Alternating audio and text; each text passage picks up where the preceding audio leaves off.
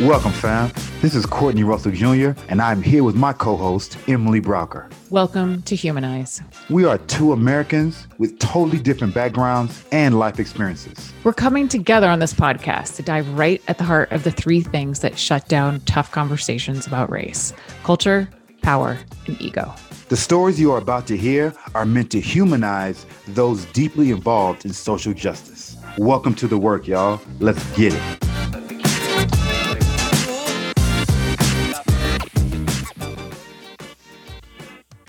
Hello, hello. This is another episode of Humanize, and we I am here with my co-host Emily Brocker, and today's episode is going to be mainly about um, the normalization of racism. There's a lot of perspectives on that, and we are going to get into it today. Also, we we me and Emily need some help because during this first season, we will be going back and forth with our own ex- perspectives, building um, our our podcast, our brand, our awareness, and and just building the relationship needed to create these spaces. Season two, however, will be host. We will be hosting um, space for guests to come on and give their perspectives on the topic of the day. And so, if you please continue to listen to Humanize, start to enjoy it, and then when you, if you feel like you could um, benefit or lend benefit to other individuals, please don't hesitate to reach out to us on our platforms, and um, we would love to have you on as a guest. Now, um, let's do a disclaimer. I need y'all to know when you are having these kind of discussions that we um, we have generally on this on this podcast. I need you to understand we've garnered a relationship that affords us the the flexibility and the comfortability to do so. And so please don't take it upon your right to assume that you have the green light to ask pressing questions into other individuals' lives without the relationship needed to do so. So, with that being said, without any further ado, let's get into it. Emily. Yes. You, you heard episode title. Um, what is, how do you feel about the normalization of racism and has it been normalized? What do you think about that? You know, when I when I think about that that question, what comes to mind is sitting around a table with a couple friends um, a couple months ago, and this was I started to tell them about this podcast, sort of tell them about the work that I do with corporate and nonprofit groups, and just kind of like spitballing wh- where I'm at with things, what I've been exploring with my own internalization of, of white supremacy, and um, as the conversation went on, I basically was like, well, yeah, you know, obviously we're all racist. And my friend, a, a white woman, was just just went went extra white. you know, became a ghost and was like, "Well, I'm not." Yeah. And and my my attitude and, and kind of how I think about things now is that like we, you know, as adults are just so seeped in media basically you know so saturated in all of these messages about different groups of of people act like this and you know different you know we, we hear it from the news and the news chooses what to highlight and um, movies and books and and whatever and then we hear it from subtle for our educators and stuff. And um and we've basically built all these neural pathways to think about people in, in a certain way. And and that way of thinking has has come along with the the notion of of white supremacy and that the the white culture you know there's so many stories throughout time whether it's the white man's burden or you know white saviorism all these things that are extremely racist ideas and i just don't see how anyone could be living without them and so that's kind of like my my baseline assumption about everyone is that they're racist. And yet calling someone racist, like naming that we're racist or saying, yeah, I'm racist is like so appalling to people. And you, it, you couldn't say something worse because it's been conflated with this idea of being a bad person. If you're racist, you're a bad person. It's like the ideal fragile egg construction by white supremacy is like whatever you do don't be honest about what's going on here. Because if we're honest, then it kind of fucks up the whole economy, right? Yep. So I'm really curious about uh, like what it looks like to live in a world. Let's just start with a country because our country, the US, has a particular set of history and, and yeah. problems. What does it look like if we lived in a country where we're where everyone was like, yeah, we're all racist. We're all racist. and my hope would be that a certain percentage of the that those people would then say, well shit, then we need to do something about that. Yes. You know, like then I need something. If I don't racist, if if I want to align with this vision of myself as not a racist person or align with a vision of the country that could be functioning, not in this like social categorization of people, then we have to do something about it. Mm-hmm. So when I when I think about the normalization of racism, I, I guess maybe what I'm talking about is the normalization of owning being racist. Yes. And that's that's that's kind of where my head yes. goes. How, okay. how does that land with you? Um, a lot. A lot of things are coming up. People usually conflate or use synonymously prejudice and racist, you know? And so just it's just an easier thing to say the person's racist. I like to explain it. I explain it to the students that I work with. Um, I explain it to other individuals.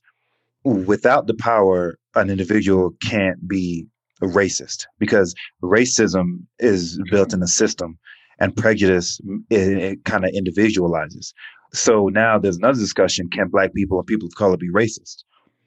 And I always say black people and people of color cannot be racist. Mm-hmm. However, they can be um, prejudiced because people of color traditionally do not have mm-hmm. the, the power that must be aligned for a person to benefit and be lumped in as a racist. You know, the the reason why the Ku Klux mm-hmm. Klan and white supremacists and nationalists and all those kind of uh, not all nationalists, I shouldn't, shouldn't generalize like that, but white supremacists are able to just propagate and not be known as terrorists because the white supremacist system is doing exactly what it's supposed to do. It has been normalized. So racism mm-hmm. has been normalized to affect a group of people and keep them in power for as long as this country is going to exist. And so back in the day when you had um, the creation of, mm. of what we look at upon now as the United States of America, it was put in place to make sure that white men were going to have power until for, for this whole existence. And so even when people state the Constitution, all mm-hmm. men are mm-hmm. created equal and this and that, you can't say that honestly because people of color were not looked upon as men. And then women weren't even in the equation, you know? And so the normalization of racism is why we are in uh, the state of the country that we're in at this very present moment you know, is because mm-hmm. you're taking away a comfort from someone who has benefited from just from the color of their skin forever. And so now you're telling me that I have to admit that because I'm white, that I have been living in a privilege that I don't deserve. That's an uncomfortable thing. That's if someone came into your house and said, you know what? Mm-hmm. I need you to be homeless for a week you're going to look at him like, yo, what the hell are you talking about? For the greater good of the world, I need you and your beautiful daughters and your husband to get out of your house and be homeless. You may still fight, even though you're a, a social uh, activist and you're trying, and we're walking this path together. Emily, you will still look like, damn, that's a lie, you know. And so yeah. now, as yeah. a white person who has to realize education, healthcare, housing, finance, everything that makes the world, let make this country work, has been put in place to benefit white people. That's a lot to swallow. So it doesn't surprise me when you said, "Yo, white woman, you're racist." She looks at you like, "You know what? You you you cussing my mama now? Like you you you disrespectful as hell. I'm not a racist." Instead of looking at it like, right, right. you know, okay, let me work at it because in, in order to really address a disease you have to know that one exists You can't say you don't have cancer Right. when you really do and be surprised that you die from cancer because you didn't acknowledge the fact that you had cancer.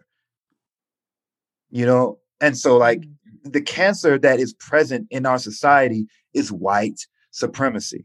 For individuals to feel as though we have there, it doesn't exist, systemic racism doesn't exist, you're ignoring the disease and hoping for a problem to police brutality, mass incarceration, poor education, disparity in healthcare.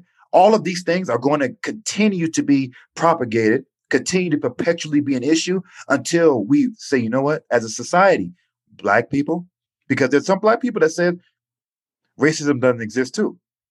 So as a as a culture, we have to say, you know what, white Mhm. supremacy exists. That doesn't make you a bad person. That makes you a person that benefits from a system, and now you're obligated to use your benefit to benefit all. It's as simple as that. So that's what's coming up for me right there. Right.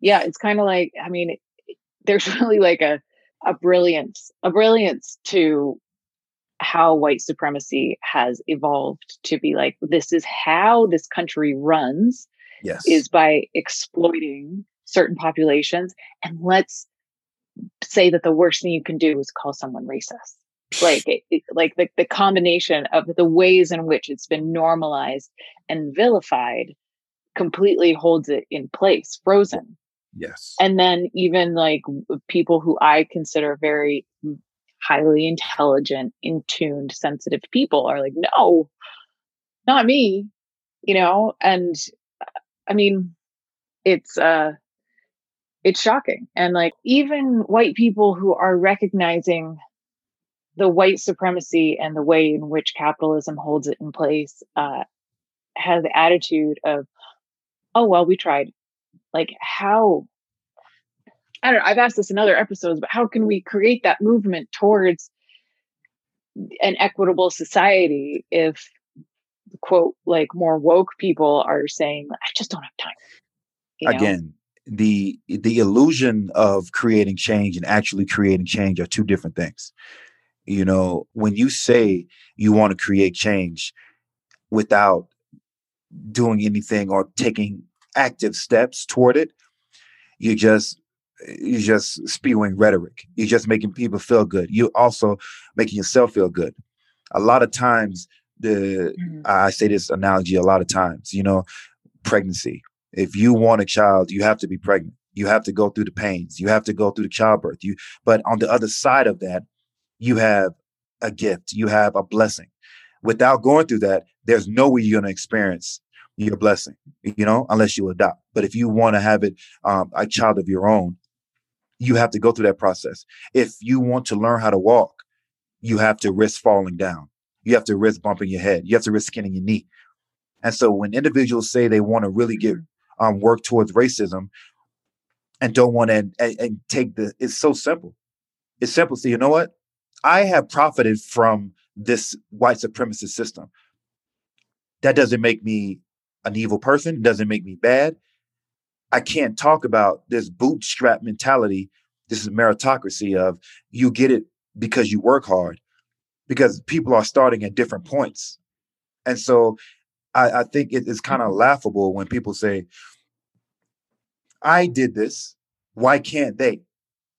Because I have students all the time that say, I mean, I have a black student that was blessed. Like he's an outlier, you know, and, and um, he has been blessed to be been born to an affluent black family. And so his perspective Mhm. is not of the same, like, you know what, I come from this. I I I don't know how I'm gonna make it out. His thing is, my parents did it. Why can't you? You know, and so we have to unpack that. So it's not a black white thing. It's a system thing. It's a Mhm.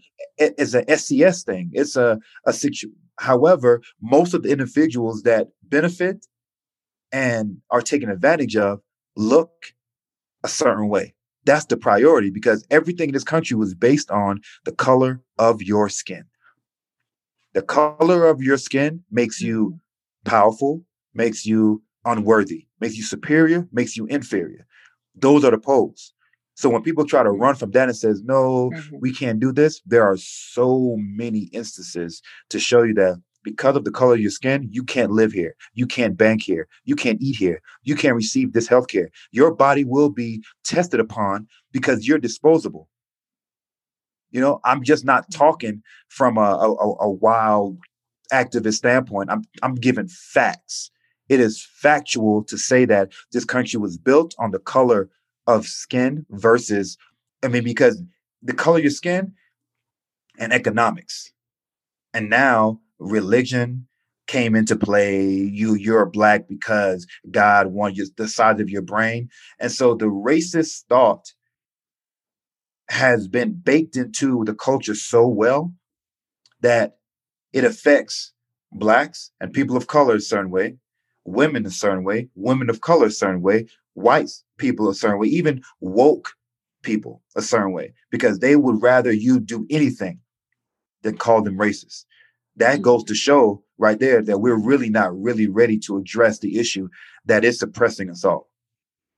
I feel like if we could, um, if we get to even individuals can get to a place where they say like, wow, my baseline assumption is that I'm racist. Of course, I'm talking about white people here. My baseline assumption is that I'm racist. That opens up instead of being called racist, being an insult and something to defend yourself against, and like immediately the the, the defenses are high. For me, it shifts it to like, oh wow, I need help. I need help Yes. like weeding out these thoughts. I need help weeding out this conditioning. And you know who's going to give me that help are people of color and people who have been marginalized and people who have been oppressed. Those are the people who are most likely going to be able to recognize when I'm saying things that are offensive because of the white supremacy conditioning that I it's been raining down on me since the beginning of time Mhm. and it you know i feel like it shifts the relationship from like oh here's someone who's trying to put me in my place and tell me what i'm doing is wrong Yes. to oh wow here's someone who's helping me uncondition myself because we can't move forward in silos and i think this is a tension i often come up, up against is like you know i i as a, as a white person I, I feel really sensitive to asking people other than you you know like was what I just said racist? Was that offensive? Like, I need to understand why. I need to deconstruct it. I need to take responsibility. I don't want to put more emotional labor on someone of color to to help me understand my conditioning. But I knew I do need the help of of correction of like it's so internalized. Yeah. You know, it's so I mean, Um, I can't see the the water that I'm swimming in. you're you're bringing up something that's that because I like to speak and look at other perspectives as I as I comfort people. You know, like so the emotional labor that white people a lot of times make it uh, make for people of color to explain. You know, this is racist because this this is why it came up for me this way. Uh, Can you not do this? We will be doing that every day, all day. You know, and that's why the work has to be done on on like a certain level like it has to be more creative for white people to figure out like you know what maybe i shouldn't be assuming making assumptions about this person of color you know let me try to come from a place of relationship building versus guilt because that guilt is annoying for Mhm. people of color so it is like damn if Can you you- do Damned if you do, damned if you don't. yeah. The the catch 22 is if you don't ask, you don't know. And you keep doing it. If you do ask, now Right. we got white women tears, you know, like we have a situation where we gotta take care of you and we're the one being um being fucked over. You know, so it's like, okay, where do I meet this person halfway? You know, like how do I meet this person without because like we we move into a place where we get paid to speak. Yeah, so so if I gotta always open up a DEI training every time I have a, a white person talking to me, you know, I'm like a taxi cab. I need to start start punching the clock every oh, a white man, hold on. Go ahead. That's two hours. You owe me two hundred dollars. Thank you right. for the training. You know, like it has to come a time where Mhm. the the the the burden of education, aside from reading books, like that's an that's an ally. You know, like it's cool. You're comfortable. Not just another book group. Yeah. Yeah, like reading a book is cool. It's cute. You know, like it's comfortable. Watching a movie, you know, like that's that's Right. Hollywood. Uh, it's cool. You know, and so when are we gonna get to a time where you've read the book, you saw the movie, now let's make this shit into action. What can I do? We had to. Mhm. People of color have to Mhm. figure out how to live here. How do we exist? Mm-hmm. How do we capitalize on this poverty? How do we live in a wor- in a country that does not really want us here, as evident by again all the systems?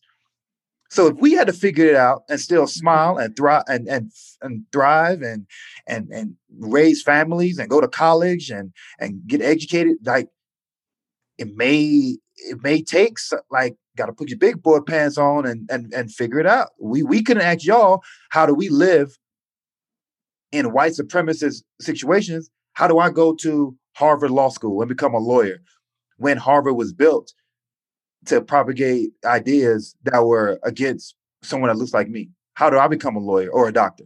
Mm-hmm. I had to figure it out. Right. How do you succeed within the system that was built to put you down and suppress? So the, the memo should go out. Hey, white people, let's assemble. Let's use our our our power to dismantle an oppressive system so that we can make it equitable for all. That should be like black people shouldn't solve a problem that's fucking with black people. That's crazy. That's like my mama telling me, I know it doesn't doesn't make sense. my mama telling me, But yeah, go get here's the thing, go get the switch so I can beat your ass with it. That- that's torture. Right. You know, like, that's crazy. But it is it comes back to this catch 22 in my mind of like I completely completely agree with that. And I also feel you know what I was saying before about like we need I, feel like I need I need input. I need to be told where the white supremacy is coming out. I need to be highlighted about ways that I'm complicit. I mean, to be honest, hearing that from a person of color is much more impactful than hearing it from another white person because there's like this loads of guilt and defensiveness there. But again, then that's putting more emotional labor on you. And so it's It depends on the setting. You know, like if it's a weird, you know, it's a weird, you know, see what I'm yeah. it depends on the setting though emily like if we've set the stage for us as people of color to have open dialogue about why this Right. is not built for us is different than assuming that because i'm black and you're white that it, i need to That's the problem. Right. yeah so that's where i'm i am with it you know like the assumptions being made that hey i'm woke i need help black per- person walk down the street help me do this please yo man You tell me, right. Exactly. That's more power. That's like a Yeah. the assumption is you're here to serve me. Again Right. again and i really appreciate i have like this this slew of of women that i follow on instagram is a group of black women they're not a united group they're just different people i found activists and i just really appreciate that part of their platform is, is you know every now and then they'll say if you're learning from my work venmo me you know and i really appreciate that that attitude of like i'm putting in labor here and most of it and I can put some in the show notes. I'll put some links to some different women that I just really I Venmo money to. I'm learning from. Like it's incredible. So much of their emotional labor is just in the comments, holding space for defensive white people. Like Yeah. bless them in terms of how many times when you you know followed these women for over a year, like how many times they have to deal with the like, but but this, but this, you know, and it's just so exhausting. And I, I think that that's an interesting model is just like, I'm not here as a formal trainer, but you're learning from me and I'm putting in emotional labor. So you should pay me. And I, I appreciate that because that's new. Like that's kind of new in my awareness as a, as a way of learning and compensating. I mean, now see, now we're bleeding in. I love how our show bleeds into other shows because we can talk about reparations, we could talk about um, yeah the business of educating. Like it's so, it's it's really amazing. But um, but the question that always comes for me is, why do certain people a lot of times find it so uncomfortable just to say slavery existed, this country was built the way it was built. Now, what are we going to do? Everyone's always like, right. why do we have to go back there? Aren't you not? You're really not patriotic if you do this. Our country is, am- is amazing. Let's right. make America great. Like, when was it great? You know what I'm saying? And who was it great for?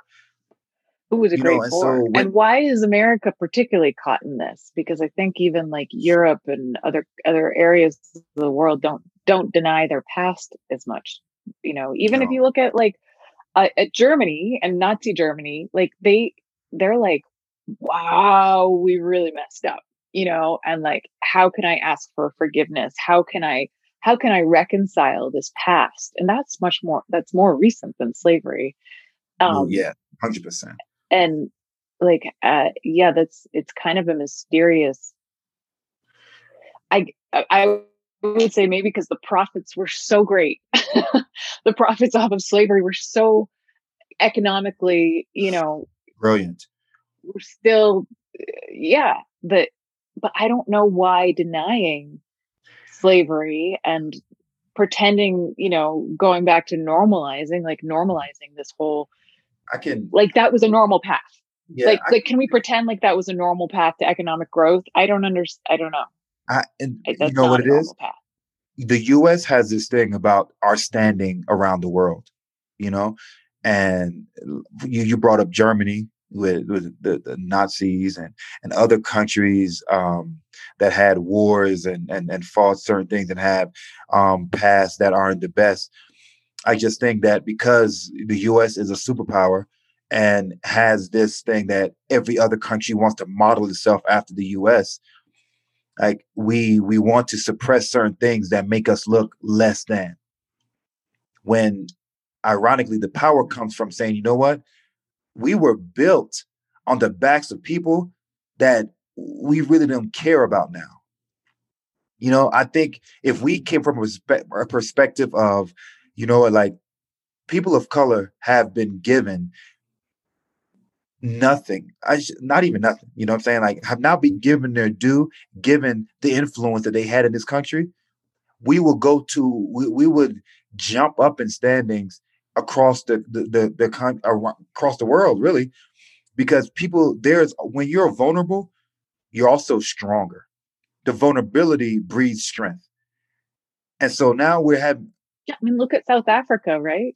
Like they were like, wow, we had we we had a bad past we have to reconcile we have to grow we have to come together we have to unite we have to move beyond this together. We're not going to leave anyone behind here. We all need to heal. Yes. i mean it's did they go down in everyone's eyes? No. I mean they were elevated right? Wow look at this country who dealt with this. And i don't know enough about south african history to say it was perfect but like no it wasn't. Apartheid was huge there. Yeah. you know nelson mandela was, uh, right. was it, it, was it was it was bad, you know. But a lot of other countries and a lot of places around the world didn't have a past and didn't have a past that was so long. Like slavery lasted for so long. Wars were fought for people to end slavery. The Constitution was created on the backs of like slavery has been like in the fiber of the creation of America. So yeah, other countries don't have that. They did crazy shit. They have peers in, in their in their history that's that's that's fucked up. But slavery, yo, that it would still be going on. Like it was a law. Yeah, it wasn't like a blip. It was, eh, you know, it wasn't like, oh, we do this. Oh, we messed up. Yeah. You know, it was like, okay, keep doing it. And then when everyone was quote emancipated then the systems were put in place and the laws were put in place so that black people couldn't actually get you know their feet under them they couldn't own things and then if they did anything they put in jail and they're back in slavery basically and it's for anyone who wants to dive deeper into this, highly recommend Slave Syndrome as a book that kind of seeps you in in history. I don't know if you have another book that you'd add to that that we can put um, um stamped into the show notes. Um, stamped. Stamped. stamped. Yes. Okay. That's Ibram X. Kendi's. Yes. Um, 100%. So we'll we'll put those in the show notes because I mean when we can talk about like what white people can do, and I know we're talking minimizing books a little bit, but we need to know the context that we're living in. Exactly. Minimize- and not pretend that we're not living there. Yeah, yeah, agreed. Minimizing the books, no, 100%. Like, in order to change a system, you have to know one. You have to know the system. You have to know the past. You have to know where it came from. You know, so the education that comes with knowing and reading, I'm not minimizing in the least. But if you're cool with having so much knowledge without action, that's a problem. You know, you know about stamped, you know about post traumatic slave, and you still right. say that white supremacy doesn't exist. You read the Willie Lynch letters mm-hmm. just to have that under your belt, and then you still say like white supremacy doesn't exist. Like we, that is where for me the problem is because you're hiding behind text, you're hiding behind media, you're hiding behind this instead of looking at what is in print. Like there, obviously, you know, the, I mean, the argument is, oh, that's biased media, that's fake news. You know, that's that's what they want you to hear. All right, cool. You know, so let's unpack all of that. Let's talk about all of the systems in place so that we can honestly, because if you're gonna be dishonest, we can't have a conversation. But if you come honestly saying, you know what, I don't understand why racism is said to still exist. Oh, cool, thank you. Because as a black man, there's a lot of white shit that I don't know about. You know, like what the fuck is hiking? Like, why would right. people hike? I don't I like. I, mean, I don't. I don't know about that. like, why would you like walk? I was asking Courtney from Atlanta. You know, like yeah. how is he enjoying living in the beautiful mountains of Estes Park? Estes Park, and you're like, I'm not going camping. That's terrifying. Terrible. I've been homeless. I don't know why I want to sleep outside. Like I'm over that. You know, I've been homeless. like I appreciate it. Thank you. Um, so no, so like been there, done that. No, yeah, yeah. We didn't have bears in Atlanta. Thank you. yeah, exactly. Exactly. So I like we we just So I guess yeah. I guess I would would just maybe I'm curious to hear from you some like some thoughts on this, but in talking, just wrapping up and talking about like normalization, I feel like, you know, what we've talked about is how racism as an institution, as a way of making economic gains, as a way mm-hmm. of keeping people out of certain systems has been normalized. Yeah. And I feel like the way, one of the ways to see our way out of that is to then normalize owning racism. Yes. Is to normalize like seeing, seeing that and seeing the ways that I'm complicit, seeing the ways that I benefit. So like there's one layer of normalization that happens and then there's another layer of normalization that needs to happen so that we can start in honesty you know? Like yeah. that's not with the blinders on that the system that was created for white people to benefit put blinders on white people and those blinders need to come off. Oh, that's perfect. I agree you know and if i could even add to that like this is activism you know i a lot of times people only view activism to be reactionary to an egregious act, someone being killed, some a child being murdered, a, a, man being killed in the street by police officers, something happening to an elderly person. Now we're we're marching in the street where we we have our signs, we we have this. That is powerful, you know. I believe what's more powerful is proactive activism. Because when you start to do certain things before, or you know that they exist and you start to address them, in certain ways. Like someone is always dying at the hands of the police. We just see certain ones. There is that happens a lot. That's been happening, you know? And so mm-hmm. George Floyd, again, sparked this whole thing in the early part of this year. And people say the protest was horrible. There was a lot of things being damaged. And I don't agree with the violence. I understand it.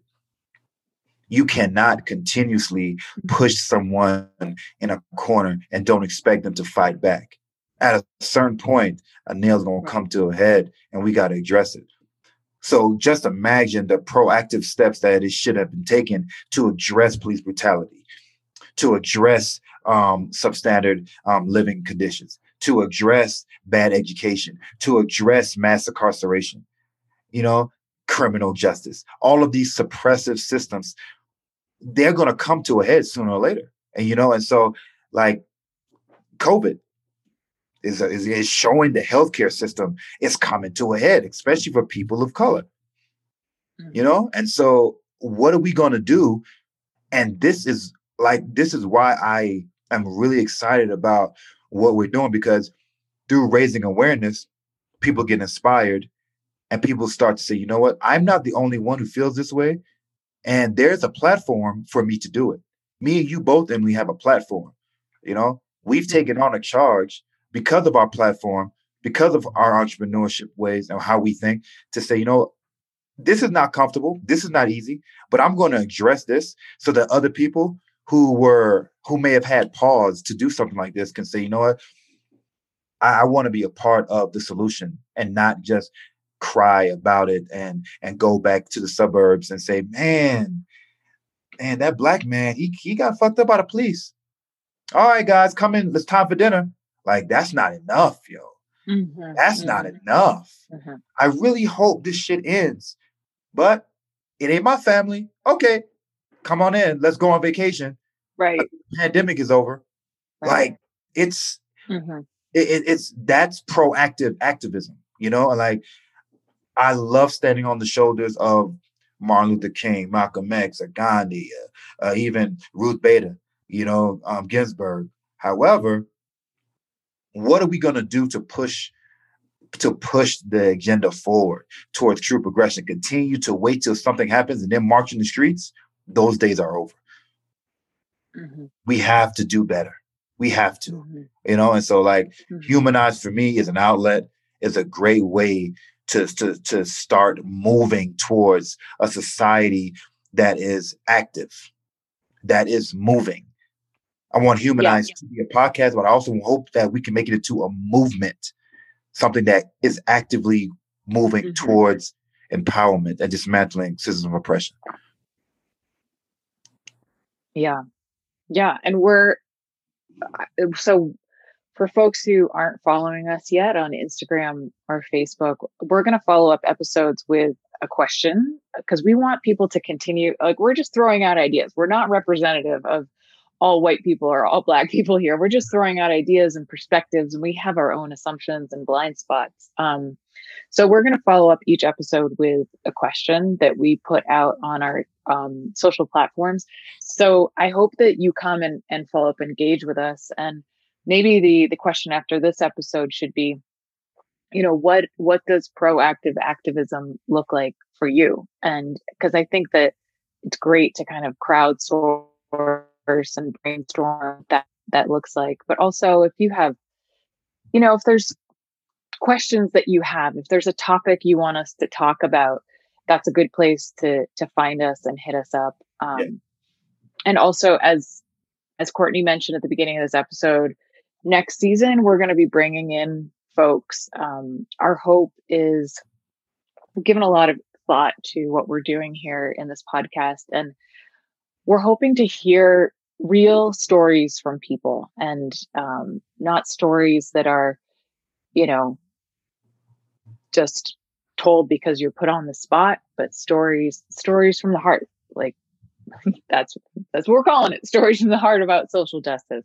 And if you know someone with an amazing story, um, someone who needs a platform, someone who you know maybe they have a, a, book or something else that they're working on and they're looking to to increase their reach yeah. or maybe that's you please contact us through direct messages on on either of those platforms we'll be starting to put together a list pretty soon in addition to folks that we already have kind of in the queue. So we just hope that you engage with us there, consider us a resource, uh, and consider us co-learners in this. Yep. Um, Yeah.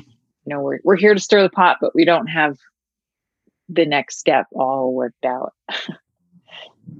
This is a, this is a work in progress. Humanize is a collective effort, even with um, our audience, you know. And so, is there if there's any way that we can make it um, better?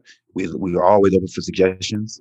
I mean, we may not accept it, you know. Like we may say, you know, I, nah, you could. This this may not be the podcast for you.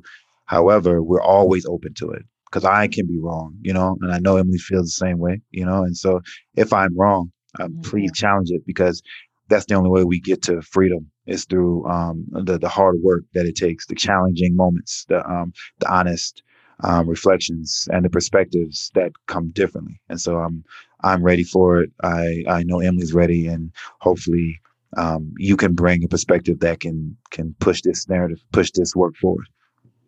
Thank you so much. We've talked normalization into the ground. we'll see you next time. Yes, humanize. Much love.